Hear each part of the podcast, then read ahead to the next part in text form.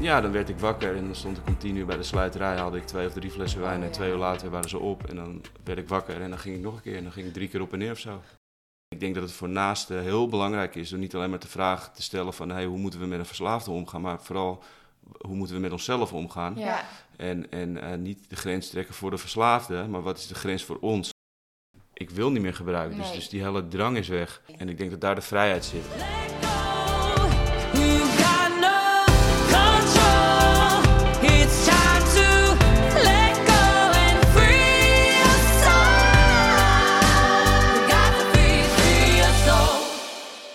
Eh, welkom bij onze podcast SOS, eh, waarin we het hebben over verslaving en de impact daarvan op naasten. Ik zit hier met mijn moeder. Hi mam. Hey, ja, ik ben er weer bij. Eh, dit keer in een andere setting, want we hebben vandaag een gast. En jij mag hem even voorstellen. Nou, we zitten hier met Timo. Hi Timo. Hallo. Eh, jij hebt een boek geschreven over jouw eh, weg naar herstel en in verslaving. Ja, ja. Ehm, en dat hebben wij allebei gelezen, dat vonden we heel goed. Dus ehm, ja, we hebben je vandaag uitgenodigd. ja nou, bedankt voor de uitnodiging en heel leuk om hier te zijn. Ja, wij vinden het heel leuk dat je er bent. We hebben het boek gelezen en we zeiden meteen allebei, die willen wij in onze podcast. Ja, dat is echt het eerste wat we zeiden. Maar ik zei tegen Donna, nou dat doet hij nooit. Maar nou, daar zit Toch je. wel, ja. Ja.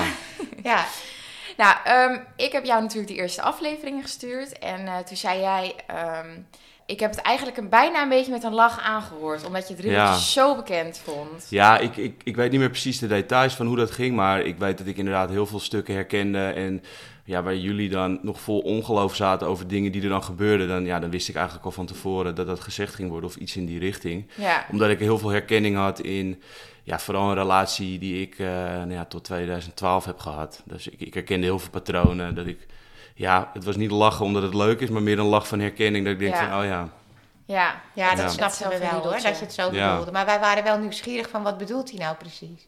Ja, Ja, wat dat, is ja. ja. Ja, logisch, ja. En als je er zelf dat zo hebt meegemaakt, dan herken je natuurlijk ook dat hele patroon van verslaving. zeker, ja.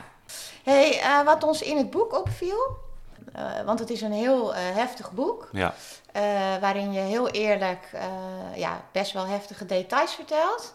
Ook heel veel eh, grappige dingen wel eh, tussendoor. Ik vond het heel indrukwekkend om te lezen. Maar wat mij opviel was dat je eigenlijk op heel jonge leeftijd, eh, bijvoorbeeld op negen jaar al begon met roken. ja. En als je twaalf bent, beschrijf je op een gegeven moment dat je helemaal oud ging van de alcohol. Ja. Ehm, jeetje, dan denk je pittig voor zo'n jong jochie. Mhm. Hoe reageerde jouw familie daarop? Ja, weet je, het is heel lang geleden, dus, dus dat weet ik niet meer precies. Want ik weet dat ik, ik had dus een blackout met dat, met dat drinken. Kijk, dat roken had ik niet verteld. De, dus dat, dat, daar waren ze toen ook nog niet achter. Maar dat drinken, dat wisten ze wel, want ik had een blackout en ik werd thuis dus wakker, nou, kotsend. Dus ik, ik werd in de wc eigenlijk wakker met mijn kop in de wc-pot. Oh, wat erg. En toen was je En- dus 12. Toen was ik 12 Jeetje. en ja, kijk, mijn ouders waren echt niet blij en die waren boos. En kijk, ik kreeg in die tijd voornamelijk vaak te horen dat ik niet meer met die en die vriendjes mocht omgaan, met wie dat dan gebeurd was. Oh ja. Dat is wat ik me kan herinneren, wat er in die tijd vooral ja, Ja. gezegd werd over dat soort dingen. Ja, Dan, eh, en dan toch ook een beetje eh, als ouders de verkeerde invloeden proberen buiten te houden natuurlijk. Ja, zeker. Ja, ja, tuurlijk. tuurlijk met alle goede bedoelingen. Maar dat, dat is wat ik me kan herinneren. Dat, dat zal hij toen ook gezegd zijn van, ja, gaat niet meer met die gasten om. Weet je? En dan zagen ze ook in die tijd ehm, hun als een probleem. Ja. Ja, Weet je? En dat, eh, dat veranderde met de jaren natuurlijk wel. ja. Maar dat is hoe ze het heel lang ook gezien hebben. Dan zagen ze de, ja, de invloeden van vriendjes van mij als een probleem. Dus eh, als, als het die weg probleem waren... natuurlijk ook eh, in jou zat. Ja, dat zat er al, maar, Ja. dat, maar dat wist niemand. En Nee. ik, ik ook nog niet en zij ook nog niet. Dat werd pas veel later allemaal zichtbaar. Hey, wat zou jij willen zeggen tegen ouders die eh, dit soort gedrag bij hun kinderen zien? Eh, wat zou je ze adviseren om te doen? En vooral misschien om niet te doen? Ja, ik vind dat heel lastig, want ik heb zelf geen kinderen. Ik ben ook eh, geen therapeut. Dus alles wat ik in deze podcast ga zeggen, als ik zeg zo is het, dan is dat mijn, mijn visie Ja, en mijn ja. mening. Dus dat, dat wil ik vast zeggen. Ehm, Maar misschien, wat, wat, zou, wat had je nodig gehad? Of wat had jou misschien geholpen? nou ja, kijk, ehm, ik snap dat ouders boos kunnen worden. En vaak komt in mijn beleving komt boosheid ook voort uit frustratie en onmacht. Maar ja, wat ik als kind veel gemist heb, is dat, eh, dat er echt gevraagd werd van... hey, hoe voel je? Je en hoe gaat het echt met je? Eh, en ook op dat soort momenten, kijk, natuurlijk is dat een heel heftig moment... maar ehm, ja, als ouders ja, ik zou als ouder proberen om interesse te tonen en te kijken van, hé, waarom gebeurt dit en, Ja. en hoe zit hij in zijn vel, weet je? En waar Ja. komt het vandaan misschien? Ja, Ja. nou ja, dat vooral, Ja. ja. Ja, het gesprek aangaan en eh, vragen hoe of wat. En niet Ja, meteen kijk, eh, kijk, afstraffen. Ja, en ik zeg ook niet dat ik weet hoe dat moet, hè. En ik Nee. zeg ook niet dat mijn ouders het verkeerd hebben gedaan. Maar bij mij werkte dingen verbieden en, en boos worden. Ja, dat werkte Dat was eigenlijk... niet de manier. Nee. Nee. dat was meer een bevestiging dat, dat, ik, dat ik het niet goed deed. Ja. Ja, precies. Dan voel je je eigenlijk nog rotter. Ja, Ja. Hey, en jij vertelt, ehm, dat was een stukje eh, waar wij wel een beetje om moesten lachen in je boek. Dat jij vertelde van dat je naar de kinderpsycholoog was en dat je eh, die eigenlijk een beetje om de tuin leidde met je mooie praatjes. En wat je dan ook zegt, ehm, nadat ik weer eens een tros bananen had weten recht te lullen. Ehm, ja, dat ging over een ander moment. Maar ik Ja. moest toen echt hardop lachen. Want ik vond dat zo grappig. ja, dat is wel een uitspraak die erbij eh, past. Ja, en wat wij ook wel een beetje herkennen van onze eigen ervaring. ja. Ja, ja, kijk, bij die kinderpsycholoog, toen was ik heel jong, hè. Toen was ik dus 11 of 12 ook. Ik heb, ik heb geen idee meer. Misschien net, nou ja, ik, ik denk 12. Ehm, Maar Kijk, toen kon je ik- dus al goed lullen blijkbaar. Ja, blijkbaar. Want, want dat was ook helemaal niet mijn opzet nog. Hè? Want Nee. ik, ik ging er echt niet naartoe als 12-jarig van... Hé, ik ga de boel manipuleren. Maar Nee. ik, ik, ik kreeg vroeger ook gymnasiumadvies. Dus ik was wel slim. Dus ja, verbaal sterk, denk ik. soms, Ja. soms, ook? Ik, soms ook niet. Eh, maar waarschijnlijk in dat geval wel. Ja. Maar ja, dus ik weet dat ze toen zei van... Ja, ik kan hem niet helpen. En ik weet niet meer precies waarom het dan was. Nee. Maar ja, ik had me daar zo eh, op een bepaalde manier... Ja, niet blootgegeven of zo. Dat, dat, dat, ze, dat ze er niks mee kon. Nee, en je was je misschien als 11, 12-jarige ook helemaal, denk ik, niet bewust dat het niet goed met je ging en dat je je heel slecht voelde. Nee, voor mij was het achteraf een bevestiging van, hey, blijkbaar ben ik niet oké. Weet je, dat haalde ik er dan weer uit. Van, Ja, hey, er moet iets ik, moest, ik moet weer naar een zielenknijper of zo. Weet Ja, je, oh ik ja, moet ja. als- mis met mij. er is iets mis en ik spoor niet en ik ben niet goed genoeg. Dat, dat is wat ik eruit haalde. Ja. Dus, dus ik, ik boog dat soort dingen eigenlijk heel negatief om, onbewust. En als iemand dan ook nog zegt, ik kan er niks mee, dan eh, is dat ook niet echt een bevestiging dat er iets eh, aan je te doen is, zeg maar. Of Nee. hoe je dat... eh, Nou, en dat stukje weet ik niet meer precies hoor, wat ze toen zei. Maar ik weet wel dat, het, eh, dat ik er één keer ben geweest en dat daaruit voortkwam dat het niet doorging. Dus ja, er moet zo'n Oh, ja. conclusie getrokken zijn Ja. dat, dat, dat het niks ging worden. Ja. Ja. Nou, en dat, was natuurlijk, dat is natuurlijk helemaal niet iets grappigs. Maar dat met die eh, hele tros bananen eh, Het was lullen, dat, uitspraak. dat was een ander moment in Ja. je boek. Waarbij jij gewoon iets voor elkaar wilde krijgen. En, ehm, eh, Ja, ja dat, is, dat is vaak was dat dan, eh, als ik, en later in het boek ben ik natuurlijk verslaafd en dan wilde ik misschien in die tijd dat ik daarover schreef, ik weet niet meer precies welk stukje dat is, was ik misschien clean en, en gestopt. Alleen dan, ja, met dat, eh, dat, dat recht lullen kon ik inderdaad voor mezelf eh, rechtvaardigen dat ik recht had om, om, om het maar weer te doen of zo, weet Ja. je. Dus dan had ik het zo Ja. voor mezelf rechtgeluld in mijn hoofd, dat ik Ja. denk van, nou, nou, nou heb je er recht op. ja, Ja. dus je ging het vooral voor jezelf recht lullen eigenlijk, Ja. wat je dan... eh, intern. ja, ja, maar dat herken ik ook wel inderdaad. Ja. Ja. Ehm, nou ja, op een gegeven moment gebruik je zoveel middelen en ook zo vaak dat je regelmatig oud gaat. ja. Ehm, is dat dan puur te verdoven of vond je dat dan ook wel goed voelen? Nou, met GHB is, eh, want ik gebruikte eh, voor de luisteraars, ik gebruikte ja, bijna, bijna alle middelen en ook GHB en ook alcohol. En GHB, dan, eh, met een paar milliliter of 1 milliliter te veel, dan val je al in slaap, du- dus ga je oud. Ja. En de combinatie met alcohol versterkt dat, is ook levensgevaarlijk, maar ik combineerde dat dus. Dus Oh, ja, ja, ik ging ja. heel vaak per ongeluk oud. En ja, kijk, later in het boek, ja, dan dronk ik mezelf ook wel eens, dat, ja, dit- is op zich heel heftig, dan dronk ik mezelf drie of vier keer per dag knock-out. Ja, dat was wel, toen, was ik het, toen ging het zo Wow. slecht met mij, dan was het wel opzettelijk. Om niks meer te voelen gewoon, om even weg te zijn. Ja, dan werd ik wakker en dan stond ik om tien uur bij de sluiterij. Haalde ik twee of drie flessen wijn Oh, en ja. twee uur later waren ze op. En dan werd ik wakker en dan ging ik nog een keer. En dan ging ik drie keer op en neer of zo. Maar Ja. dat is dan dus eigenlijk, als ik, als ik het goed begrijp, anders moet je het zeggen, toch om het te verdoven, om je rotgevoel te Ja, verdoven. toen zeker. Ja, ja kijk, Ja. uiteindelijk wel. ehm, op het einde ook heel bewust, maar op het begin, hè, als je begint met gebruiken, of toen ik begon met gebruiken, was het eerst om het leuk te hebben. Je, feestjes was leuk. En daarna werd het onbewust was het overgegaan in het niet willen voelen. Hè? Want ik had nooit geleerd met gevoelens om te gaan. Dus ik had ook niet in de gaten dat ik dat verdoofde. Dus, Nee. dus eerst is het leuk, dan is het om minder ellende te voelen. Ja, en uiteindelijk is het zo kut en is het gewoon, eh, eh, was het echt gebruiken om er gewoon helemaal niet meer te zijn. En dan baalde ik ook als ik wakker werd. Ja. Ja, oh, wat En het lijkt me ook dat zoiets erin sluipt, dat je ermee begint wat veel mensen zullen doen op een feestje, leuk, gezellig. En dat je dan toch al merkt van, nou, ik voel me er goed hoor. En eh, eh, mijn vervelende gevoelens die gaan weg. Dus het lijkt me ook wel dat het dan een soort van insluipt. Dat je op een gegeven moment denkt, oh ja, Ja, het Ehm. sluipt erin, maar het gaat ook heel hard achteraf. Aan de ene kant sluipt het erin, want je hebt het niet in de gaten dat het echt een probleem wordt. Eh, en dan voor je gevoel ben je ook ineens naar de kloten. Van Ja. hoe, hoe, hoe, hoe, hoe, hè, dan, ga, toen, dan ging ik bijvoorbeeld de eerste kliniek in en dan had ik echt zoiets van hoe heb ik het zo ver kunnen laten komen. In één keer is dat moment er. Ja. Maar Ja. dat is natuurlijk niet in één keer. Nee. Voordat je ziet dat je een probleem hebt, ben je al te ver dan natuurlijk. Ja, ja. Ja. Ja, jij noemt op een gegeven moment in je boek ook, noem je het een vicieuze cirkel. En dan zeg je is- van, eh, ja. eerst eh, dan drink je. Nou, op een gegeven moment komt er dan allemaal ellende. Nou, dan ga je weer drinken om al die ellende niet te hoeven voelen. Dan kom je weer bij je positieve, dan is nog meer ellende, weer drinken. En nou, dat lijkt me dan ook heel moeilijk om daaruit te komen. Ja.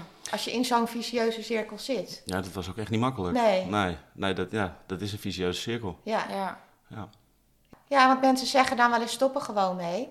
Maar ja, dat klinkt heel makkelijk. Maar het is dus ook echt heel moeilijk, omdat je gewoon zo'n puinhoop van dingen hebt gemaakt intussen. Ja, en dan verdoof je en dan wordt het gevoel weer erger. En dan, hè, dan zou je inderdaad, een, wat, wat je dan normaal gesproken het beste kan doen, is, is het niet meer doen. Maar die gevoelens zijn dan ook niet te verdragen. Dus, dus wordt gewoon de keuze, Ja. dat is de vicieuze Ja. cirkel. Dan, weet je, het was ook vaak zo, als ik in een weekend echt te ver ging, was het maandag, was het gewoon janken met de pet op van ik doe dit nooit meer. Ja, en eh, woensdag begon het alweer. Weet je, dat, dat, en op een ook- gegeven moment ben je lichaam natuurlijk ook wel afhankelijk ervan. Ja, dat heb ik ook wel gehad. Zeker met alcohol en, eh, en, eh, en GHB, ja. Ja. Ja. en bij jou was alcohol eigenlijk het grootste probleem, Ja, hè? ja, daar werd Ja. ik eigenlijk de grootste. Dat haalde het meeste duivel in mij naar boven, zeg ik altijd. Daar werd ik, eh, ik was niet te peilen, eh, agressief en het kon echt in een split second kon ik omslaan. Ja, heftig. En toch, hè, in, in, in auto's stappen, gewoon overal schijten. En Maar ja, dat was wel het meest destructieve middel. ehm, ja, waar ik de meeste destructie aanrichtte op het moment dat ik onder invloed was. Ja. Ja, en met andere middelen had je dat dus minder. Ja, op een andere manier. Ja. Op een andere Het manier. doet allemaal natuurlijk weer iets anders ook uiteindelijk. Kijk, ik gooide van alles door elkaar. Ik, ge- eh, ik gebruikte wel eens in een weekend zes middelen door elkaar. Oh ja. Dus, dus dat, dat, daar wordt het niet beter op dan van alleen alcohol. Het zal wel erger worden, maar ja. weet je, als we het categoriseren was alcohol wel ja, de grootste boosdoener. Maar ja, de rest erbij, dat, dat, dat versnelt het natuurlijk wel allemaal om, het, om naar de kloten te gaan. Ja. Ja, dat zal allemaal niet meehelpen. Hey, en ehm, wat voor ons heel herkenbaar was uit je boek, ehm, was dat gedeeltelijk eerlijk zijn. Dus dat je dan bijvoorbeeld tegen een, eh, eh, een vriendin of een relatie zei dat er wel issues waren. eh, en dat je wel, eh, ik weet niet meer precies wat je dan zei, dat ze wel dachten, oh, hij is wel eerlijk en eh, hij legt alles op tafel. En dat ze je dan vertrouwden, maar dat je eigenlijk de helft ook achterhield. Ja, Ja, nou, wij, wij Ja. herkennen dat in jouw boek, eh, inderdaad. Eh, van dat je gedeeltelijk eerlijk bent, maar hetgene waar het echt om gaat, namelijk dat je een verslaving hebt, dat laat je dan achterwege. ja, het gedeeltelijk eerlijk zijn, dat is dan inderdaad om iemand, eh, om het vertrouwen te winnen. eh, om vervolgens de, re- de rest waar het echt om gaat, wel, ja, wel achter te kunnen houden. Ja. Weet je? Dus dan trapt iemand er sneller in of zo. En dat, ja, het ging ook nog eens heel onbewust hè, in die tijd. Dat was wou ik gewoon, net ja, vragen. Dat is, dat is denk ik wel onbewust. Dat is, Ja, Ook een soort verslavingsgedrag dat, misschien. dat Dat, is heel erg verslavingsgedrag. Ja. Ja. dat herkennen wij wel. En eh, hoe meer je erover leest en je erin verdiept, dan, ja, dan zie je eigenlijk dat veel mensen met een verslaving dat doen. Zeker, Ook ja. wel begrijpelijk eigenlijk natuurlijk. Ja, bij mij ging het zo. En, en, Ja. en de mensen die dichtst bij me stonden, ja, die werden het meest belazerd. Ja. Het lijkt mij heel erg, eh, wij hebben het eh, eh, vaak samen hierover gehad. Ehm, ben je dan op een gegeven moment een soort toneelstukje aan het opvoeren? Kan je dan wel jezelf zijn? Of ben je constant een soort in een web van je eigen... In een web van je eigen toneelstuk, zou ik Ja, zeggen. want ja. Ja, een- dat lijkt me heel moeilijk, dat je niet meer helemaal jezelf bent. Nee, maar het is ook heel vermoeiend. Alleen, ik, ik wist niet beter. Dus, dus ik Nee. zat in een toneelstuk, maar ik had het niet eens in de gaten. Nee, dat is gewoon wat op dat moment gebeurt natuurlijk. Ja. Maar ja, dat lijkt me wel als verslaafde heel moeilijk. Dat je, ehm, dat je bent niet meer jezelf. En je, je vertelt aan iedereen eh, andere delen van je verhaal. Ja, je moet je leugens onthouden hè, tegen die Ja, dat lijkt me zo moeilijk. Ja, dat je op een ja. gegeven moment niet meer weet wat je nou heb wel je of een niet... eh, aan? Nee, en dan val je ook echt wel geregeld door de mand. Want dit heb ik tegen die gezegd, dat heb ik op mijn werk gezegd, dat tegen mijn moeder. Ja, je moet bijna een notitieblokje bij je hebben ja, om het bij te erg. houden. Omdat, Ja. ja. Ja. nou ja, daar hebben wij het er veel over gehad. Dat we, dat we zeiden van, hoe, hoe doe je dat dan? En wat vertel je dan wel? En tegen wie? En ja, dat is wel herkenbaar ook voor jou. ja, die leugens kwamen ook echt wel aan het licht hier en daar hoor. Dat, Ja. eh, natuurlijk, Ja. dat hebben jullie vast ook wel gemerkt, dat, Ja. dat, dat, dat, dat je achter dingen kwam. Ja, zeker. Ja. Dat op een gegeven moment dingen niet meer helemaal kloppen. En dat het verhaal een beetje... Nou, en als familie of als naaste heb je dan op een gegeven moment dat je je wel afvraagt van wat was nou echt hè? en wat niet. Want dan ga je op een gegeven moment overal aan twijfelen. Ja, Ja. ja. Ik weet wel dat hij op een gegeven moment dan, eh, mijn ex-partner zei van... eh, ja, ik heb eh, boodschap gedaan bij Albert Heijn en dan vertelde hij daar een verhaaltje omheen. En dan ging ik dus zelfs twijfelen aan het verhaal of hij überhaupt wel boodschap had gedaan. Zulke rare dingen dat mijn brein dan dus de hele tijd zei... nou, zal het wel kloppen wat hij zegt? Ja, maar dat is natuurlijk een logisch gevolg. Want als iemand niet te vertrouwen is en je weet niet wanneer iemand liegt. Nee, je gaat overal aan twijfelen Ja, gewoon. tuurlijk. ja. Ja, maar dat is heel logisch. Ja. Ja. Maar dat is wel moeilijk, eh, een moeilijk effect wat het dus heeft. Dat je, dat je brein eh, ook totaal in de war is eigenlijk. Ja, het is, een- het is voor, de- voor zowel de verslaafde, maar ook voor de naaste één grote mindfuck. Ja, Ja. ja, Ja. dat is het wel. Ja, dat is wel een goed woord, ja. Eén grote mindfuck. Nou, zo, kunnen we het wel, samenvatten. eh, ja, een samenvatting. Hey, wat ons ehm, heel erg bezig hield eigenlijk, of houdt... ehm, hoe kan het nou dat als je een hele tijd niet gebruikt hebt... ehm, hè, en het gaat even best wel goed met je... en je hebt het daarover met je familie of met, hè, met anderen... ehm, en dat dan toch out of the blue, was dat vaak voor ons, iemand dan toch gaat gebruiken. Terwijl wij dan denken, hè, als niet-gebruikers, van Wat is dan de angst voor datgene waarvan je weet wat gaat gebeuren, hè, want het gaat consequenties hebben. Is die angst dan niet genoeg om je toch tegen te houden? Of druk je dat helemaal weg? Ehm, ik, ik ga ervan uit dat je nu het hebt over iemand die nog nooit echt in herstel is gegaan, toch? Ja, Kijk, het neurologische deel wat er in de hersenen gebeurt met verslaving, dat weet ik niet precies. Maar ik weet wel dat als iemand, eh, nou ja, mijn ervaring is gewoon dat als ik dan stopte, ik viel altijd terug. En mijn kennis nu is dat ik weet dat als iemand niet eh, echt herstelt van verslaving, en dat is hard werken, dat is gedragsverandering toepassen onder andere. Als dat niet gebeurt, ja, dan gaat het gewoon weer de verkeerde kant op. Dus, dus dan kan het een, een paar weken goed gaan. Maar ja, mijn ervaring was dat het automatisch de verkeerde kant op ging. Omdat ja, dat zat er dus die patronen naar gebruik, die zaten er zo in ja, eh, dat dat eigenlijk het enige bekende was. Ja, wij vonden dan ook zo moeilijk te begrijpen als je zeg maar, ehm, nou in ons geval was het dan dat mijn ex eh, alles wel een beetje op de rit had en eh, dat alles oké was. En dan, dan ging het goed en dan wist hij van oké, als ik nu weer ga gebruiken dan raak ik alles kwijt en dan wordt het Ja. één grote chaos. En dan toch ging hij dat doen. Ja, ja en de- kijk, dat technische stukje, dat, dat weet ik niet precies. Maar want ik weet niet of het dan met de prefrontale cortex of, of met het reptiele brein of zo te Ja, maken heeft. zoiets in je brein. maar daar Ja. gaan we ons nog in verdiepen. Ja, we gaan maar- ook nog met professionals eh, Ja, maar ik, ik, ik, ik weet wel dat er een stukje gehijacked wordt eh, door een verslaving. Dus dat, dat we eigenlijk de ratio verliezen.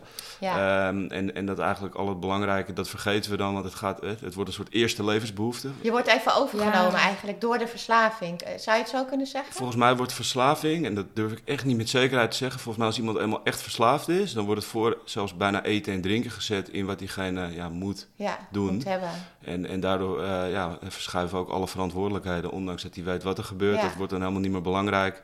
En dat staat ook niet meer in het licht, dus daar denkt hij ook niet meer aan op dat Nee, moment. nee, dus dat verdwijnt echt eigenlijk. Ja, en dan wordt het eigenlijk versterkt. Bij mij werd het dan versterkt van, oh, maar dat, dat, dat zal nu wel meevallen. Dus dan ging ik het doen en dan, ook al wist ik dat het fout zou gaan, dan, eh, dan, dan was om mezelf over de streep te trekken, was van, ja, maar dit keer gaat het wel goed. Ja, ja precies.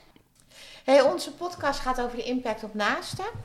Eh, in het boek lezen we daar ook over. En wat ik zelf een hele, ja, heel indrukwekkend stukje vond, is dat jij op een gegeven moment eh, schrijft. Je hebt een aantal eh, ongelukken gehad, een Ja. paar eh, autostoten losgereden. Op een gegeven moment gebeurt dat weer. Onder invloed krijg je dan een ongeluk.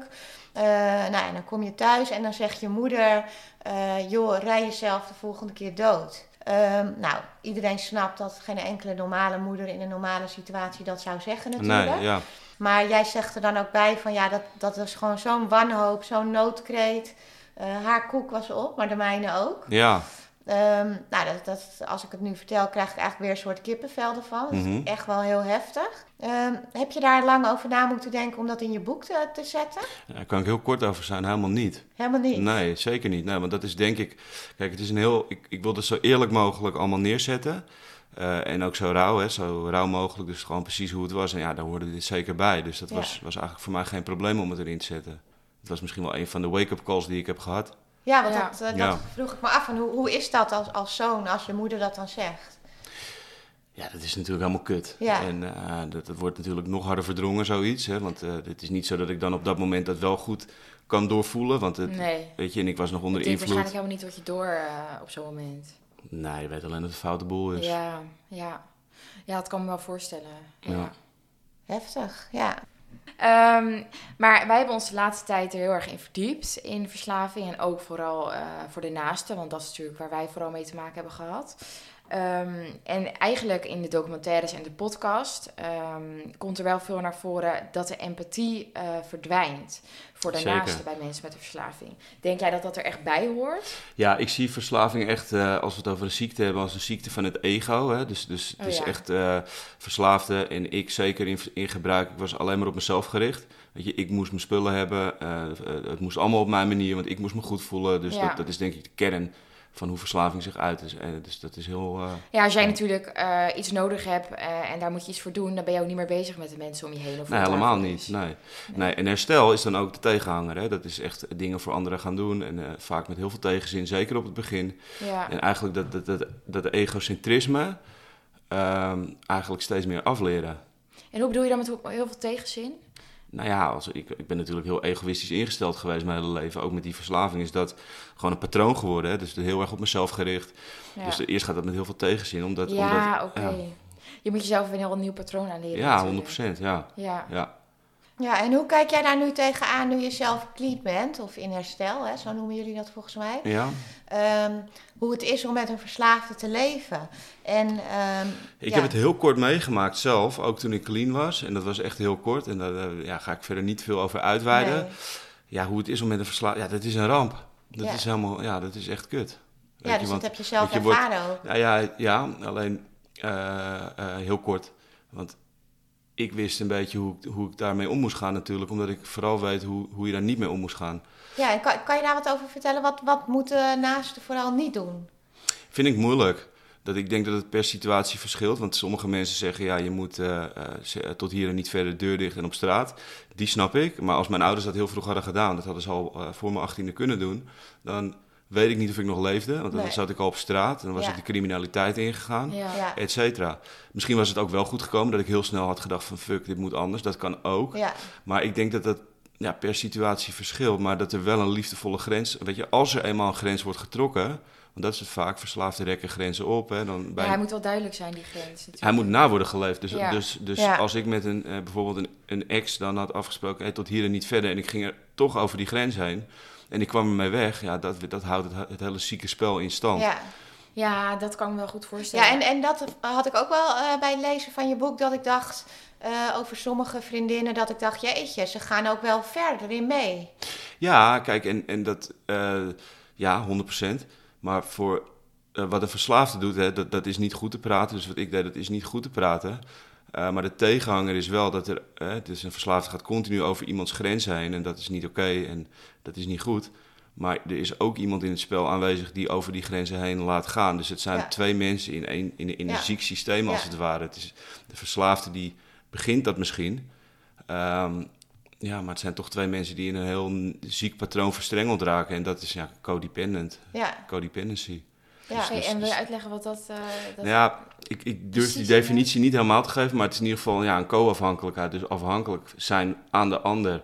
Dus eh, ja, eh, als, als ik met een ex was, dan werd het, het draaide allemaal om mij. En, en haar leven draaide om mij op het rechte pad te krijgen als het maar met mij goed ging. ja. En ik denk dat het voor naasten heel belangrijk is om niet alleen maar de vraag te stellen van hey, hoe moeten we met een verslaafde omgaan, maar vooral hoe moeten we met onszelf omgaan. Ja.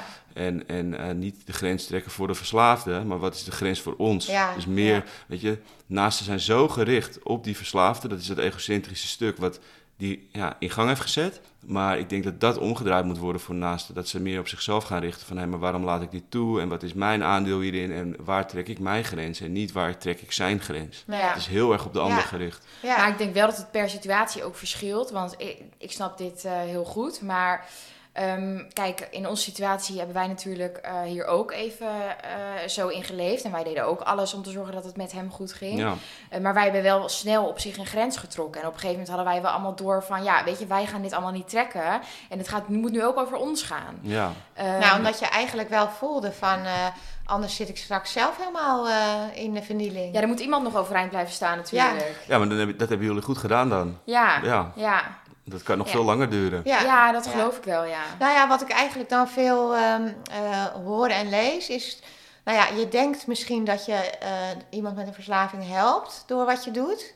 Maar eigenlijk hou je het in stand. Ja, je hebt helpen en je hebt enablen. Dus, dus enablen, dat is dat je eigenlijk iemand de ruimte geeft om door te gaan waar hij mee bezig is. Hè? Dus dat, kijk, aan de ene kant hebben mijn ouders me heel vaak geholpen met geld. Ehm, en, en dat hielp mij dan ook, maar het zorgde er ook voor dat ik, dat ik de ruimte had om door te gaan. Dus dat is enabelen. Ja, en wat eigenlijk het beste helpt, dat is gewoon liefdevol nee zeggen. Dus Ja. vanuit liefde van, hey, dit werkt niet voor jou ook niet, maar voor ons ook niet. Nee. Dus dit is, nu is klaar. Ja. En dat is op een liefdevolle manier. Grens En uiteindelijk denk ik ook wel dat dat vanuit eh, de verslaafde zelf moet komen. Weet je, als je er zelf niet helemaal eh, klaar mee bent, dan is het denk ik ook moeilijk om ervan af te komen. En dan kan de familie je wel supporten of een grens trekken. Maar als jij zelf door wil gaan, dan doe je dat natuurlijk gewoon. Ja, ja de, eh, de motivatie die moet 100% intrinsiek zijn. Dus, dus van binnenuit komen. En die kan alleen versterkt worden door externe dingen. Ja, ja. Niet alleen extern, dat is niet genoeg. Nee. Heb ik ook geprobeerd om een ex terug te krijgen in een kliniek in. Nou, dat, was de, dat, werd hem niet hoor. Ja, want je hoort mensen wel eens zeggen van nou, eh, pas als je echt de bodem van de put bereikt hebt, dan kan je in herstel gaan. Ja, heb ik Ben je ook. het daarmee eens? Of? Nou, vaak zeggen ze ja, ik heb mijn bodem geraakt en eh, dan kan je niet dieper. Nou, daar ben ik het niet mee eens, want de laatste bodem, dat is gewoon de dood. Ja, Ehm, kijk, ik zie een bodem anders. Sommigen die leren meteen van een bodem, waardoor dat hun bodem is en zal blijven. Maar ik zie een bodem raken, dat is meer op een punt komen. Een soort re- reality check, een kans om het anders te doen. Zo zie ik het. Dus het is een kans. Hè? Dus iemand die dan een bodem raakt, die gaat echt stil zijn van oké, dit moet anders. Dus het is een kans om het anders te doen, maar dat betekent niet dat het lukt. nee. Dus ik zie dat meer als een wake-up call van hey, dit kan anders nu. Ja. En dan kan het, het, het kan altijd na een jaar weer misgaan natuurlijk. Ja. ja, garanties heb je nooit Nee, natuurlijk. nee. Jij bent meerdere keren ehm, in een kliniek geweest. En Ja. op een gegeven moment ben je ook twee jaar eh, clean geweest. Ja. Eh, wat was nou de reden dat dat op dat moment wel lukte? Na al die jaren hè, waarin je meerdere keren in een kliniek bent gegaan en het niet lukte? Ja, dat heeft voornamelijk te maken, één, eh, ja, mijn ouders hadden echt wel een grens getrokken van je komt hier niet meer in. Twee, ik wilde echt herstellen, want er ging heel veel, hè, dat ik had het ongeluk gehad, ik reed mijn bedrijfsbestoten los, hè, dat was dat, Ja, dat stuk wat je net zei over dat mijn moeder dat Ja. zei. Eh, dus ik wilde echt veranderen, ik merkte dat, ik, ja, dat, het niet, dat het niet meer verder kon. Maar wat bovenal op dat moment, eh, of, of de momenten daarna heeft geholpen, is dat ik een aantal mensen ben tegengekomen die mij, ja, die, die al in herstel waren. Maar die, voor... ja, maar die vooral heel veel liefde en, en tijd en aandacht en energie in mij hebben gestopt. En zich niet richten op wat niet goed ging bij mij. Maar die richten zich op een stukje liefde wat, ze wel in mij, wat zij wel in mij zagen, wat ik niet zag. Dus toen heb ik heel veel liefde gekregen van anderen en heel veel hulp, echt heel veel. ja Die mensen ben ik, ook, bijzonder. ben ik ook eeuwig dankbaar. Ja, en daar is, is, ehm, is, is mijn herstel echt een transformatie begonnen. En dat is voor mij de weg naar zelfliefde. Ja, Je moet ook wel geluk hebben wie er dan op je pad komt. Als je allemaal mensen met zulke goede intenties hebt. En, eh, ja, maar ze zijn er dus, weet je. Ze zijn er echt. Ja, ja. ja. Nou ja, dat is Ja. wel mooi dat je, dat, eh, dat je daar zo mee geholpen bent. En dat je dat op de goede weg heeft, eh, Ja. heeft gehouden, geleid. Ja. ja. Ehm, na twee jaar in herstel eh, te zijn geweest, gaat het toch nog mis. Ehm, in de proloog van het boek staat... eh, zo veelbelovend, gelukkig en vredig als mijn leven er de afgelopen twee jaar had uitgezien... Zo verdrietig, hopeloos en verloren voelde mijn leven op dit moment. Ik was gebroken en kon alleen nog maar janken in mijn ziekenhuisbed. Nou, dit stukje dat schrijf jij, eh, maar dat refereert aan een ongeluk wat je eh, hebt gekregen. Waarbij je zwaar onder invloed, nou ja, jezelf eigenlijk echt letterlijk in puin rijdt. Ja. Eh, en je, ik lees dan in jouw boek dat je schrijft: ja, op dat punt in mijn leven was de angst voor bepaalde dingen zo groot dat ik weer trek kreeg om te gebruiken. En eh, nou, toen ben je weer begonnen met drinken. En dan schrijf je van: ik genoot van het zwarte gevoel en de totale destructie. Ja, ja, dat herken ik, want dat is het stuk in de terugval die leidde tot het ongeluk. Ja, En ehm, ja, ik, ik heb veel geschreven na een tijdje in het boek ook over donker en licht. Hè? Want ik geloof in, Ja. in de lichte kant in de mensen en de donkere kant, en die hebben we allemaal. En kijk, ik zat toen zo verstrengeld in angsten en in, in onopgelost trauma en in woede. Ehm, ja, dat het donkere in mij, dat nam me als het ware over. Maar ik richtte dat dus naar binnen en daardoor eh, ging ik ja, vol gas gebruiken. Ja, nou ja, Ja. Ging, ging ik echt vol gas door. Omdat het me eigenlijk niet meer boeide. Dus er was, weet je, ik was twee jaar clean geweest. Ik was, ik was, eh, ik was alles opnieuw aan het kwijtraken. En ja, daar, daar, daar zat zoveel onmacht onder. En dat vertaalde zich ja, naar hele duistere woede die ik naar binnen richtte met middelen. Ja. ja. Ja. Hey, zou je dan kunnen zeggen dat je er gewoon toen nog niet was, zeg maar. Hè, dan ben je twee jaar in herstel, maar ja, Nee, klopt. Je, je bent nu op een heel ander punt dan dat je toen was natuurlijk. Nou ja, kijk, had, de terugval eh, was het gevolg van een eh, relatie waar ik in verstrengeld was geraakt, waar eh, ja, trauma actief werd, wat nog niet was opgelost. Ja. En ik had eigenlijk de keuze toen moeten maken om afstand daarvan te nemen en eerst aan die shit te werken. Maar ja, ik heb er in het boek meer over verteld, dat heb ik toen niet gedaan. Ehm, ja, dus, dus dat was een terugval nog door gevolg van een onopgelost Ja. trauma. Dus in die zin was ik er niet, nee. nee, Nee. Alleen dat werd pas eh, zichtbaar in een relatie. Dan iemand zo dichtbij komt, dan wordt er zoveel liefde aangeraakt, dat ook die angst, zeg maar, eh, getriggerd werd. Ja. Ja, om dat ook weer kwijt te raken. dat ging heel diep. Daar, Ja. heb ik, eh, daar heb ik heel lang aan gewerkt nog. Ja. Na je ongeluk heb je echt wel een heel heftig traject gehad. Met ondraaglijke pijn en heel veel bijwerkingen. En uiteindelijk een verslaving aan opiaten. Ehm, nou ja, en je lichaam is daardoor wel een beetje in puin geholpen door de operaties. En eh, nou ja, wat nooit meer helemaal goed komt. Eh, en toch is het je gelukt om hier uit te komen toen. Eh, je schrijft ook. Ik vond altijd als ik heel diep groef een klein vonkje vuur dat in mij brandt. En als ik het niet meer in mezelf kon vinden, kreeg ik wel een vuurtje van iemand die op dat moment verder was dan ik. En mij zijn of haar lichtje aanreikte. ja, Ik hoef er alleen maar om te vragen.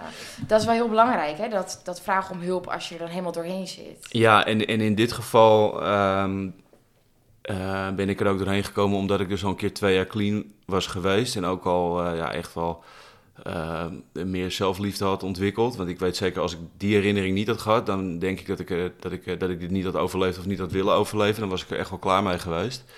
Dus er was een herinnering in mij, dat, want ik was toen zo donker en alles was zo kut. Maar ergens Ja. wist ik van, hey Timo, je hebt het ook anders gehad. Je hebt is- ervaren over hoe het was om wel gewoon in herstel te zijn natuurlijk. Nou ja, de herinnering was er. Ja. Ehm, en ik denk als die er dus niet was, dan was ik er niet uitgekomen. Maar in, ja, wat, wat ik zeg, hè, de, de kracht en de liefde van sommige mensen, ja, die heeft me er, er echt wel weer doorheen gesleept. ja, bijzonder dat je daar dan zoveel krachten uit kan halen. Ja, en ook die, die twee jaar daarvoor was ik ook ja, eh, heel erg veranderd. En, en was ik eigenlijk ook wel een hele lieve jongen geworden. Het is dat het trauma, dat, dat, ik daar dus heel fout op ben gegaan en, en niet goed op gehandeld heb. Ja. Weet je, maar ik wist ook dat er een hele andere kant in mij zat. Die had ik ontdekt. Als ik die niet eerder had ontdekt, dan... eh, dan, dan, dan Was het anders afgelopen? ja, dan was ik Ja. er niet meer, dat Ja. weet ik zeker. Hey, wat ik eigenlijk, wat voor mij persoonlijk de zin uit het boek was. Uiteindelijk kwam het moment dat ik niet meer bang was voor de angst. Oh ja. ja. En daar Ja. moest ik even over nadenken. Toen dacht ik, volgens mij zit een hele belangrijke zin. En volgens mij begin ik het nu een beetje te snappen. Dat je geleerd hebt om met de angst om te gaan. En het er te laten zijn. En ook hulp te vragen als het nodig is. Ja, dat stukje, dat, eh, want ik weet waarover dat gaat. Het gaat erover dat ik weer langdurig aan de opiaten had gezeten. En dat ik daar eigenlijk niet van afkwam. Dus telkens viel ik weer terug en dan ging het een maandje goed. En dan viel ik weer terug. Dus dat was ook weer de vicieuze cirkel geworden, maar dan Ja. met andere middelen. Ja, ook vanwege de extreme pijn die je had natuurlijk. Ja, maar dat, dit was, zeg maar, dat stuk wat je net benoemd, dat was dan alweer twee jaar later. Dus toen, toen was ik in die zin alweer aan het werk en, en, en gerevalideerd, eh, Ja. soort van. Maar het was meer dat, ehm, ja, niet meer bang voor de angst. Kijk, de angst van ontwenningen is heel erg met opiaten. Maar ik wist ook wat voor shit ik nog te verduren zou krijgen procesmatig. Hè? Want mijn vader was onderhand overleden. Ja. En dat ongeluk. En de, de, eh, ik was er dan wel een soort van doorheen gekomen dat ik weer aan het werk was. En dat ik weer kon lopen. Dus ik had al heel veel teruggewonnen. Maar ik wist nog wel dat er eh, heel veel pijn en verdriet onverwerkt zat. Dus daardoor bleef ik toen weer gebruiken. Pas toen ik niet meer bang was om dat aan te gaan. Dus toen, ik bang, dus toen de angst weg was om dat donker in te kijken. Ja. Ja, toen, toen werd het heel makkelijk eigenlijk. En, en om de confrontatie dus eigenlijk aan te gaan met Ja, eh, van- bepaalde zaken. Ja, van dit is de, de, de shit zo die er nog is. Kijk, de enige weg is er doorheen. Ja. Weet je, eromheen, dat werkt niet. Toen die angst helemaal weg was, was het ook best wel ja, makkelijk voor mij. Maar dat was ook omdat ik al wist hoe het was om clean te leven. Dus ik wist precies wat ik moest doen. Alleen ja, die angst moest opzij. Ja.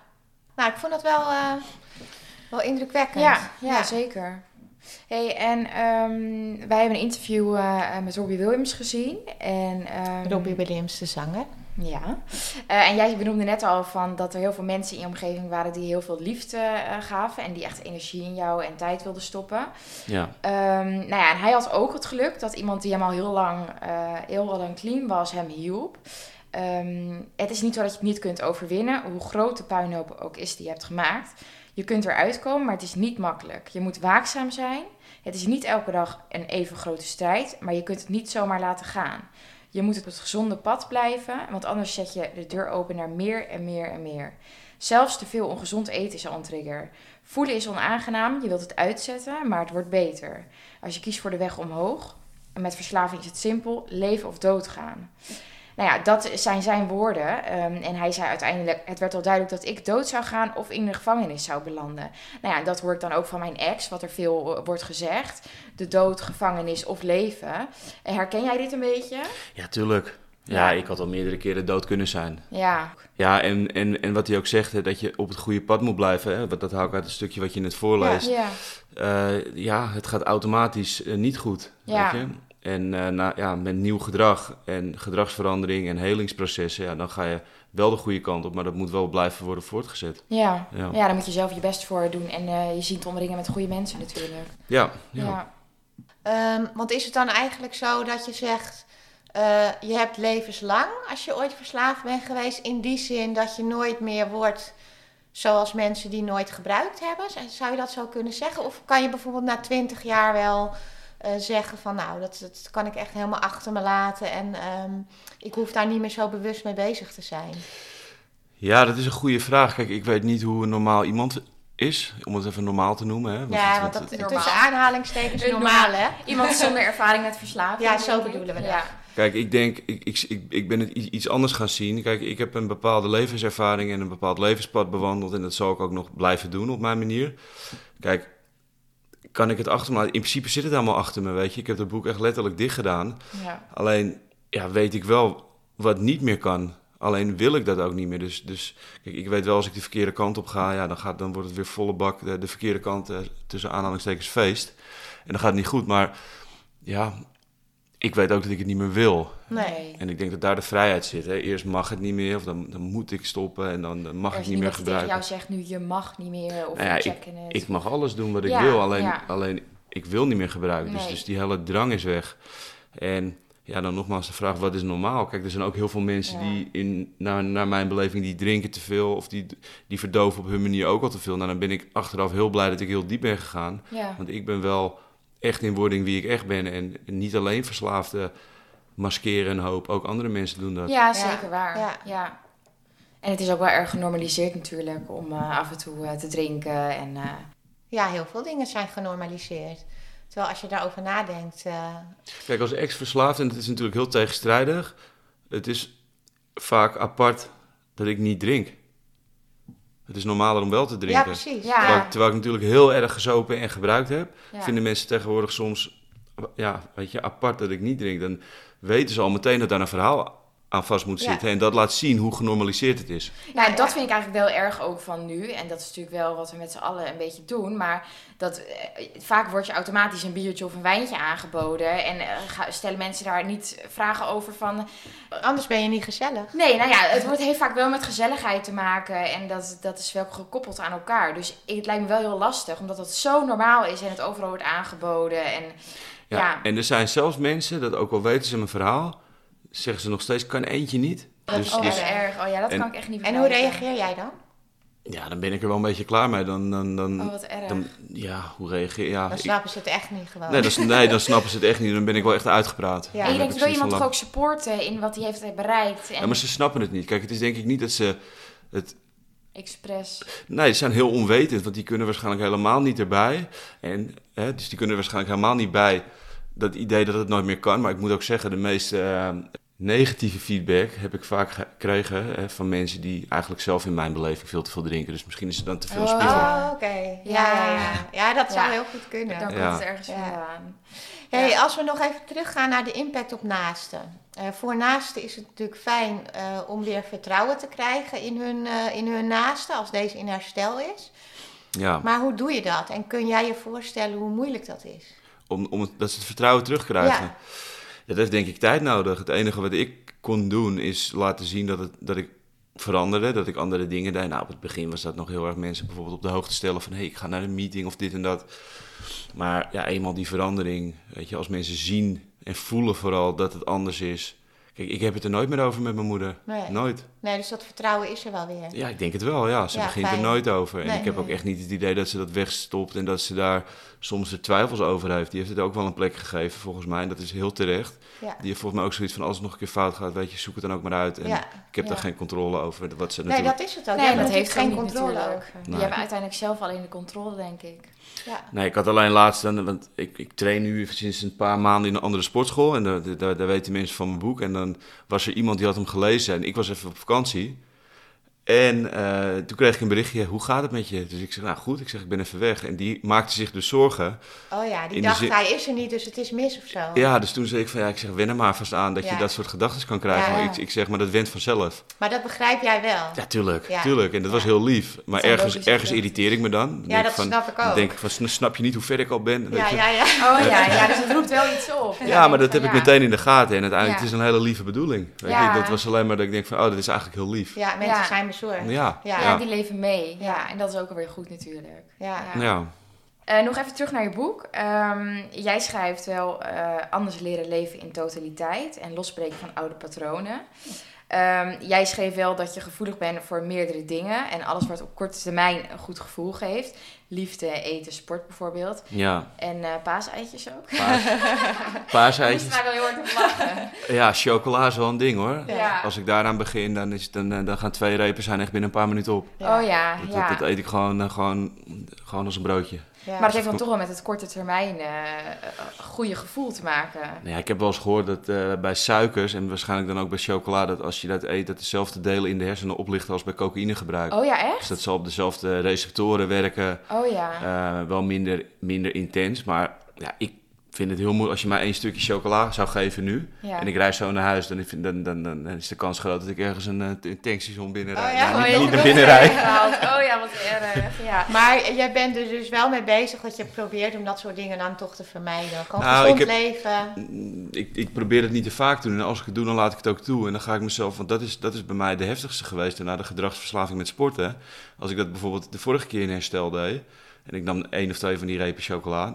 Dan ging ik het compenseren door te Extra trainen. sporten. Oh, Weet je, maar ja. dat is natuurlijk helemaal niet liefdevol naar mezelf. Dus, Nee, dus nee. als het gebeurt, vind ik het oké. En Ja, laat je toe. Niet altijd hoor, maar dan heb ik door dat ik het niet oké vind, maar handel ik er verder niet op. Nee, oké. Want de sportverslaving, ja, dat, daar, daar, daar kunnen we een, keer eh, drie uur over lullen. Ja. Of een relatieverslaving, ja, die gaan er veel meer naar de kern. Hè? Want als je middelen weghaalt, natuurlijk moet iemand heel hard werken om clean te worden. Maar om echt diepere lagen te helen is veel meer nodig. Ja. En, en ja, dan komen eerst uitingen in, in relaties of in sporten of in eten of niet eten. Bij vrouwen is het dan vaak niet eten eh, als, ze als ze clean zijn geworden. Dus dan ga je een beetje richting het, ja, anorexia. achter, ja, dat.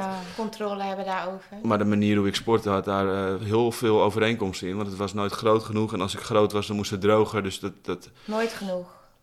Nee, nee, nooit genoeg. Je Dus no- dus wel nooit... altijd alert op die, eh, op die dingen die iets kunnen oproepen daarbij. Bijvoorbeeld met sporten of Ja, of- ja, als ik nu train, dan train ik als ik wil. En als ik, ik kan mijn training ook stoppen als ik geen zin meer heb. En Ja, je hoeft niet voor jezelf altijd maar Nee, dat- of doelen te stellen. Of... nee, dat is wel echt veranderd. En daar, daar zit nu momenteel bijvoorbeeld heel veel groei. Ja. Ja. En als ik die paaseitje weet, ja, kom op, die zak moet leeg. En Ja. Ik Ik denk snap het ook wel weer. ja, maar ik denk ook niet dat dat over twintig jaar veranderd is. Nee. En Nee. dat Nee, hoeft- uiteindelijk is dat natuurlijk niet zo heel erg. Dat is, Nee, eh, nee, als als het het... bij als je het paardjes vergelijkt blijft. met andere dingen. Ja, ja. Hey, we gaan het eh, interview afsluiten, denk ik. Ehm, dan nog met een zin uit het boek. 100 keer vallen betekent voor mij 101 keer opstaan. Ik voel tegenwoordig aan mijn geweten waar ik mee bezig ben. Ik kom van best wel ver en heb veel geleerd, maar ik blijf een beginner, een leerling. Daarom is het boek niet het einde van mijn verhaal.